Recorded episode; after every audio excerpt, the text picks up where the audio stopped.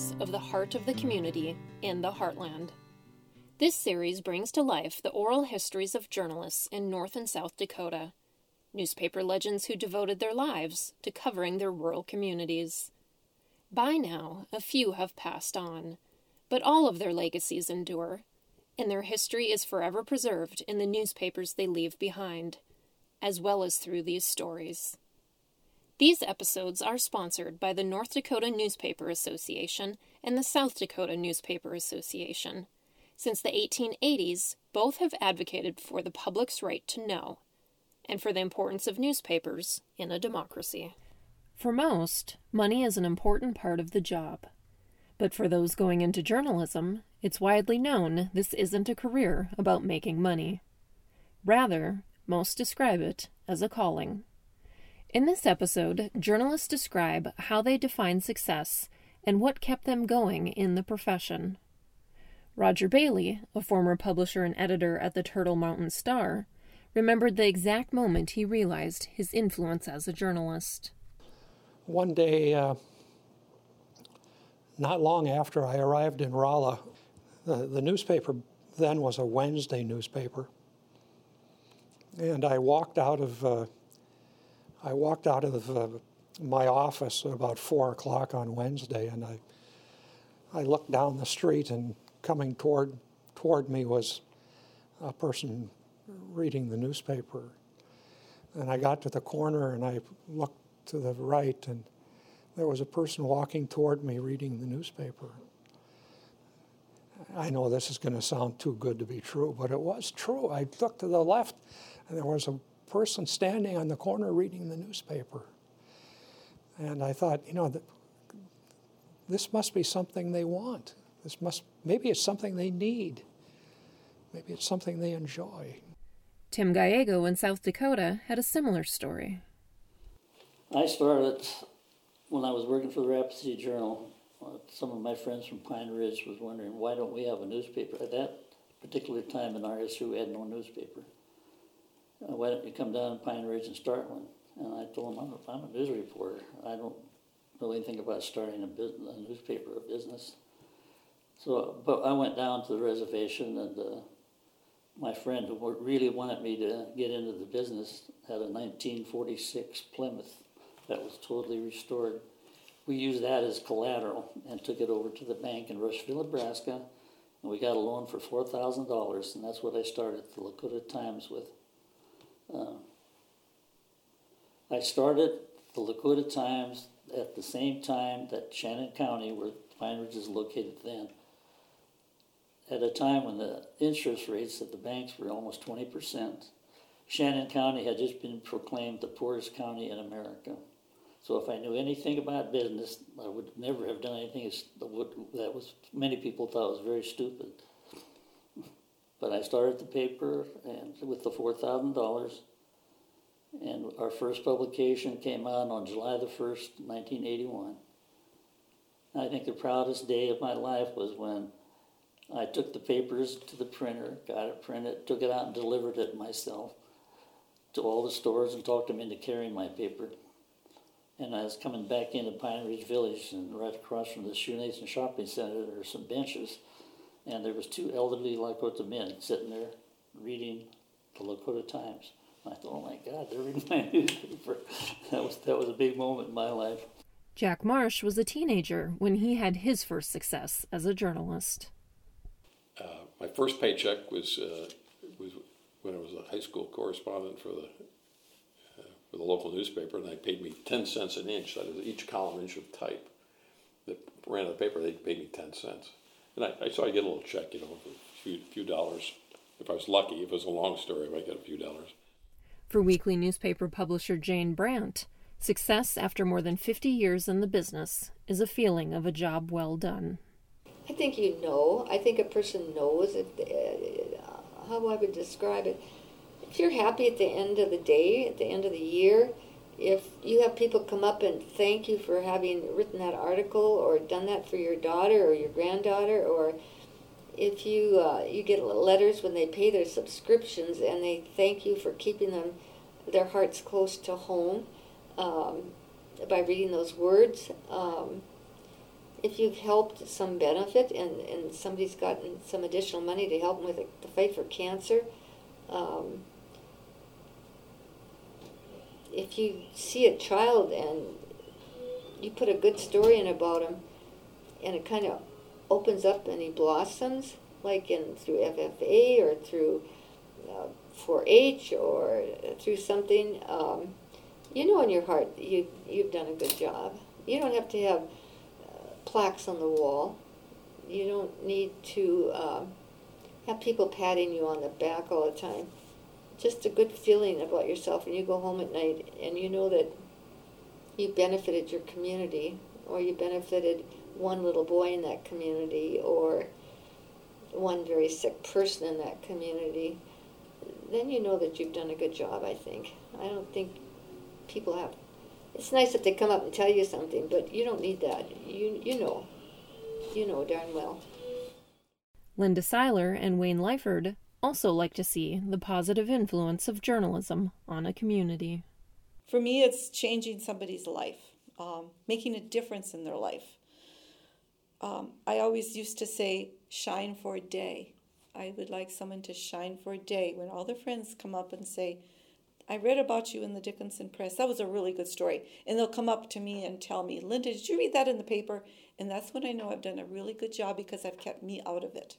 That they didn't realize I was the person who wrote the story, but in fact, that shine for a day, I would have to say that. That's for me the success. Or another one, I'm just thinking some more. I do a lot of stories getting people to go to events. I like to fill auditoriums. I like, you know, especially in theater, no matter what, to fill those auditoriums, to get people to come to uh, a benefit for a little kid. I feel that's when I'm successful, when I go to that event and it's packed. Well, I, when I retired, I was uh, very satisfied that I had served the public well and that I had uh, run a newspaper that uh, was informative and that uh, uh, was uh, giving giving the the town uh, uh, or, the little the little town uh, something to read about. Mary Carol Keeter, a former editor at the Argus Leader, thinks local journalists can be just as successful as national journalists. I think a successful career doesn't mean that you won a Pulitzer or that you um, got the interview with the President of the United States or something on that order.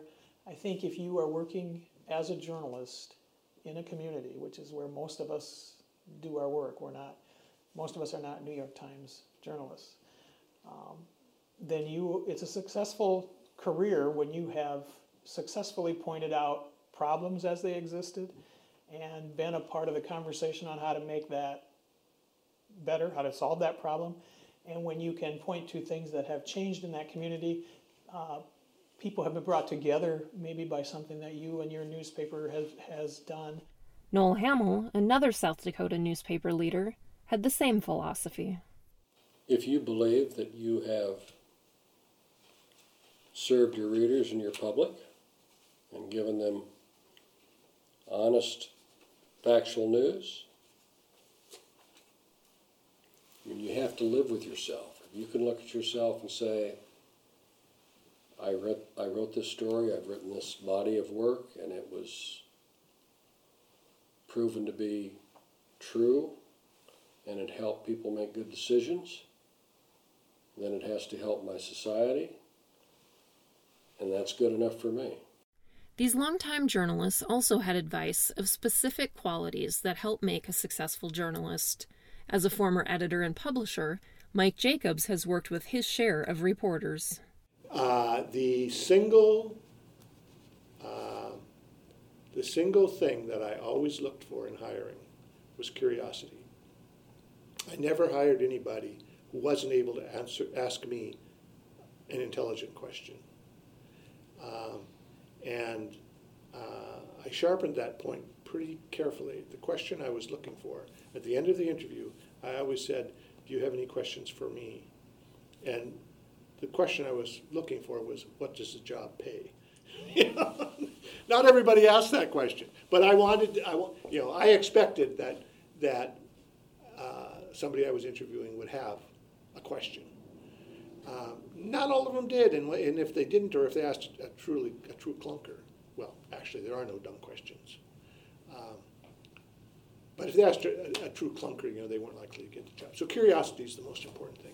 You can't just take anybody off the street and make them, him or her, a, a, a reporter or an editor or, or a photographer. Not, you know, not, you know. Well, the, the, the number one quality that's, that's needed is a, an inquisitiveness.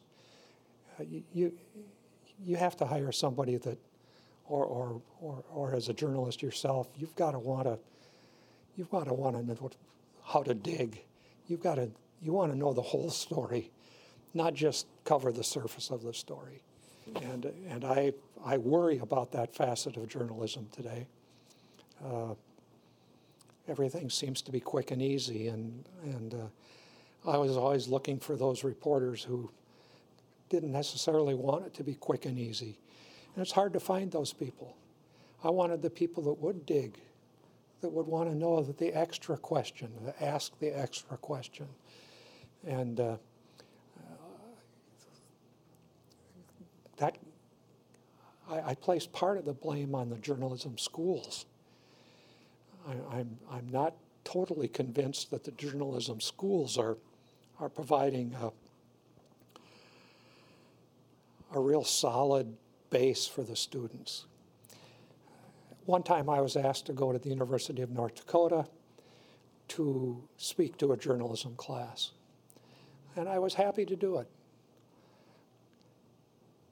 But then I was informed that the instructor had, had told the students in the class, you know, listen to him, but never go work for a weekly newspaper.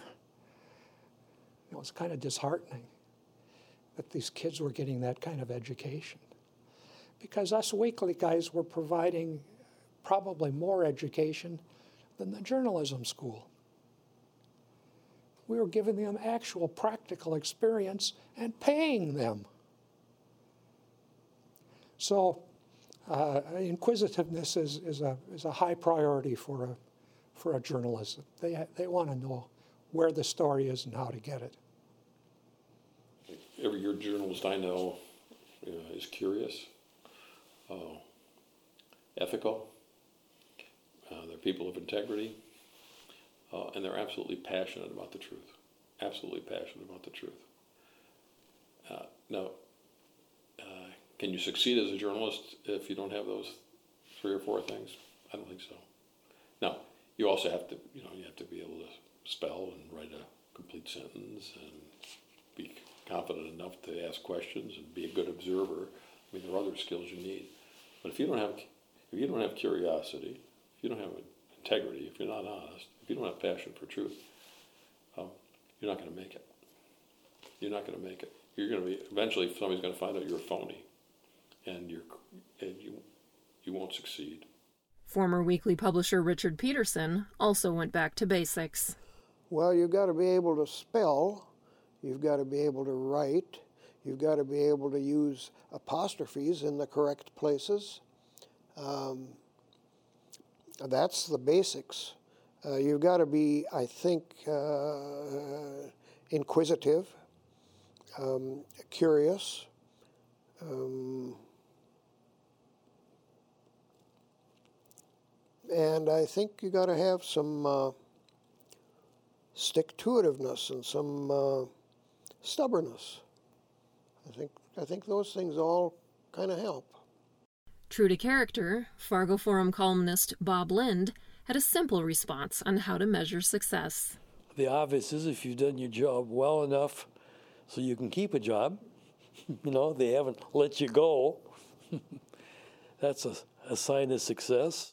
Marilyn Hagerty said her definition of success has changed quite a bit from her years as a teenager to her years in her 80s. My first idea was that I would be successful and I would be probably be editor of the New York Times. Why not? And so I started out to become editor of the New York Times and found my way through the writing for the Pierre Capital Journal found my way to college, writing for the college newspaper.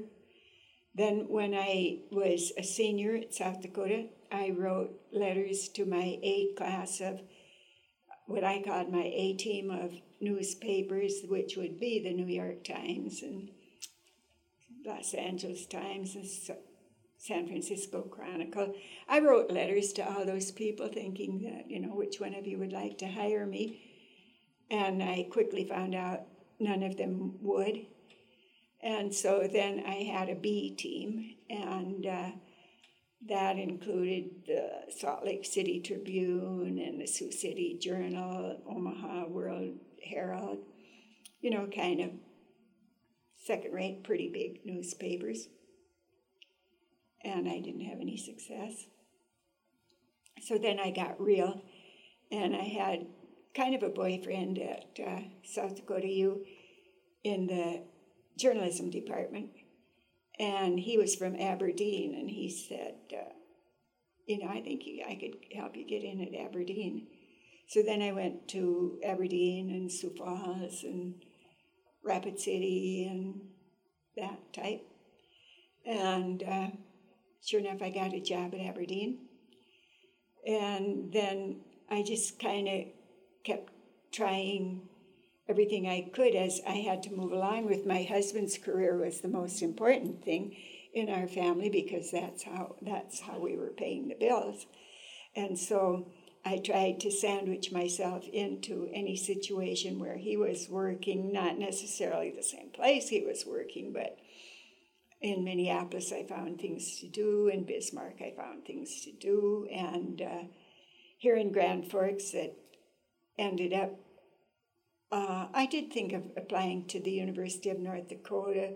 They hire journalists, but uh, I had this chance. They had these needs at the Herald, so that's where I ended up. So on my way to the New York Times, I ended up on the Grand Forks Herald, and um, I feel pretty good about my career. I feel very happy about even without these latest honors and honors and notoriety in the last couple of years, I feel I feel pretty good about my career. It uh, you know you start out to do one thing and you never know where you're going to end up. For the Dakota Journalist Podcast, I'm Teri Finneman with sound editing by Savannah Wakefield. And these are the stories of the heart of the community in the Heartland.